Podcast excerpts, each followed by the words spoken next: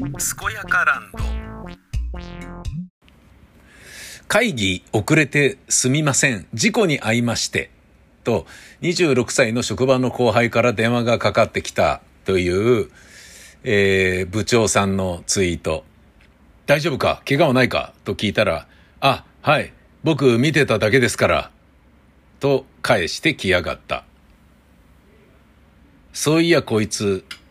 以前も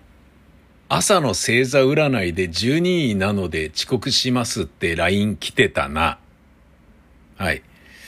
これは、作りじゃないですか？あの、これ作りと思っちゃいけない話なんですかね？これは、作りでしょう。というふうに思ってしまいますけどね。うん。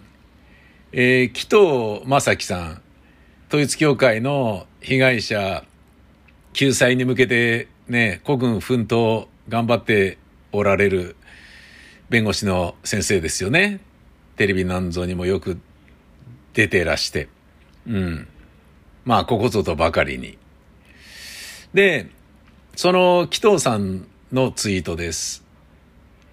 えー、先週金曜日に届いたものですが、やはり脅迫状というものなんでしょうね。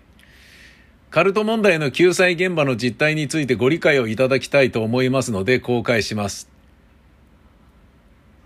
うん。あの、はがきでなんか怒りが滲んでる文字でなんか送られてきたみたいですね。えー、えー、千代田区、東京都千代田区、紀藤正樹殿、思想研究会一同、前略、紀藤君、君は何十年も旧統一教会を食い物にして飯を食ってきたね。今回もテレビで見ました。君の体の細胞が死んでいる。気をつけたまえ。俺これちょっと、これちょっと面白いなと思っちゃったね。うん、これちょっと面白いなと思っちゃいましたね。うん。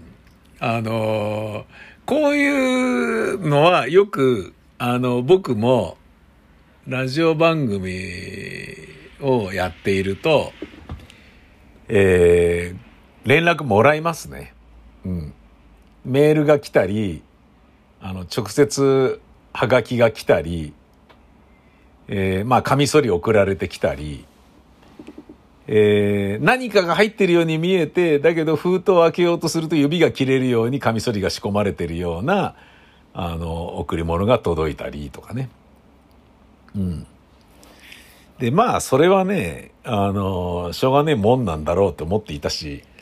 自分がね、あの、そういうのをいっぱい受け付けていた、受け付けてはたわけじゃないけど、受け取っていた頃っていうのは、ネットがまだね、あの、醸成する前で、今僕が読んでるようなね、あの、Facebook の真実をね、暴露した本とかがめちゃめちゃ面白いんだけど、まあ、要は、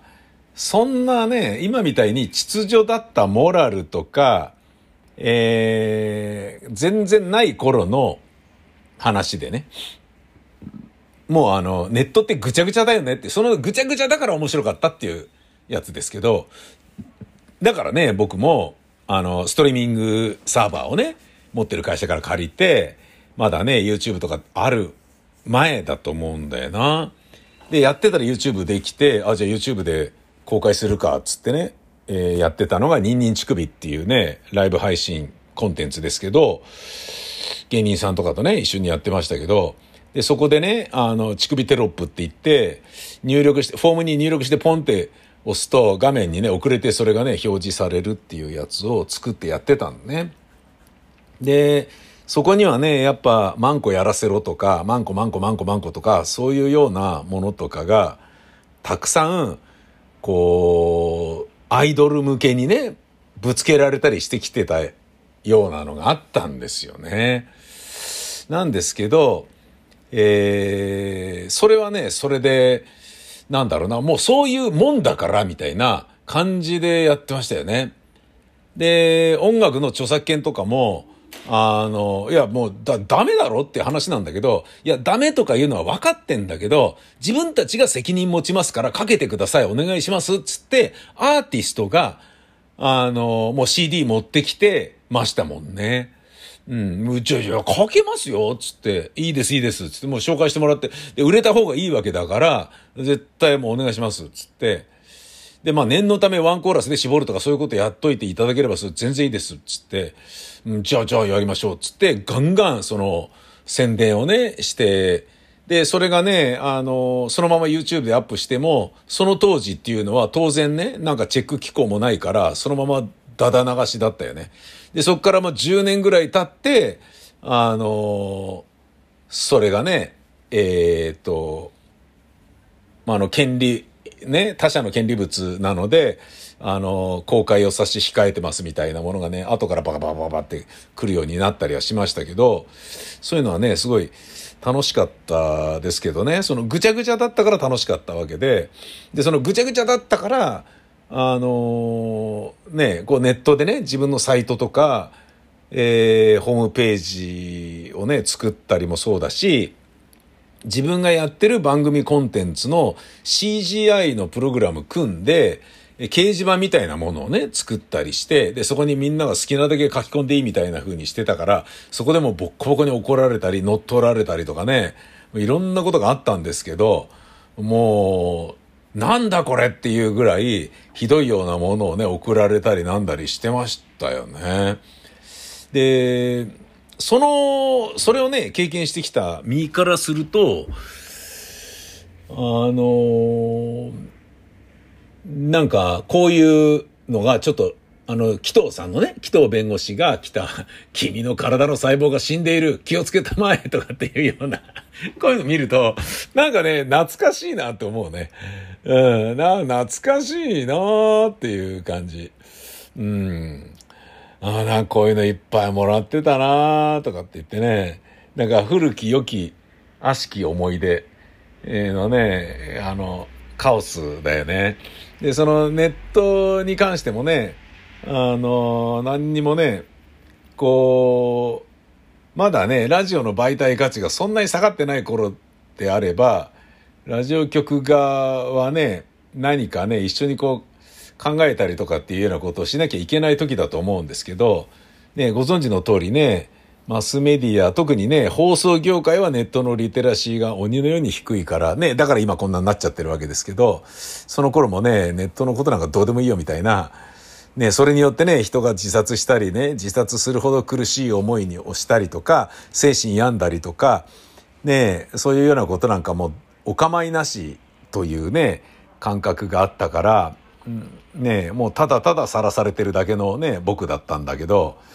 うんなんかねそれを懐かしいなというふうにちょっと思いましたね。で、それをね、今でもね、こうやってね、今、今でもってか別にその人たちが送ってるわけじゃないけど、ね、紀藤弁護士で 君の体の細胞が死んでいる。気をつけたまえとか、ちょっと面白いなって思いましたね。えー、ワクチンの4回目を接種した実の父が昨晩亡くなりすぎてしまうという秘宝がツイートで出ていました。これ何かというとですね、実父が亡くなりました。4回目打ったらあかんって言っといたけどダメだった。一昨日の午後、畑やってたら不調になり救急車で運ばれカテーテル2個入れたそうだけど、血栓があちこちにあったみたい。84歳の高齢ですが、ワクチンのせいと思ってる。これで同じ文がですね、えっ、ー、と、SF という、えー、アカウント、空母大鳥というアカウント、まさきの、あ、三崎のというアカウント、大橋正俊というアカウント、SF39441855 というアカウント。などで、えー、こう、あの、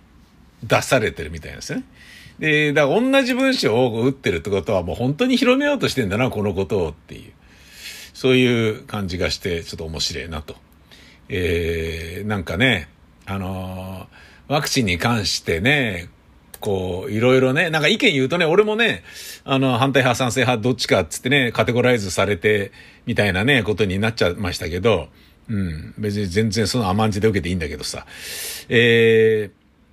ー、とある人からのツイート、京王線で、私、結婚しちゃうんだよって泣きながら電話してる女の子がいて、こっちの精神が終わったので、連結部分に閉じこもっています、今。というツイートがあって、面白いよね、これね。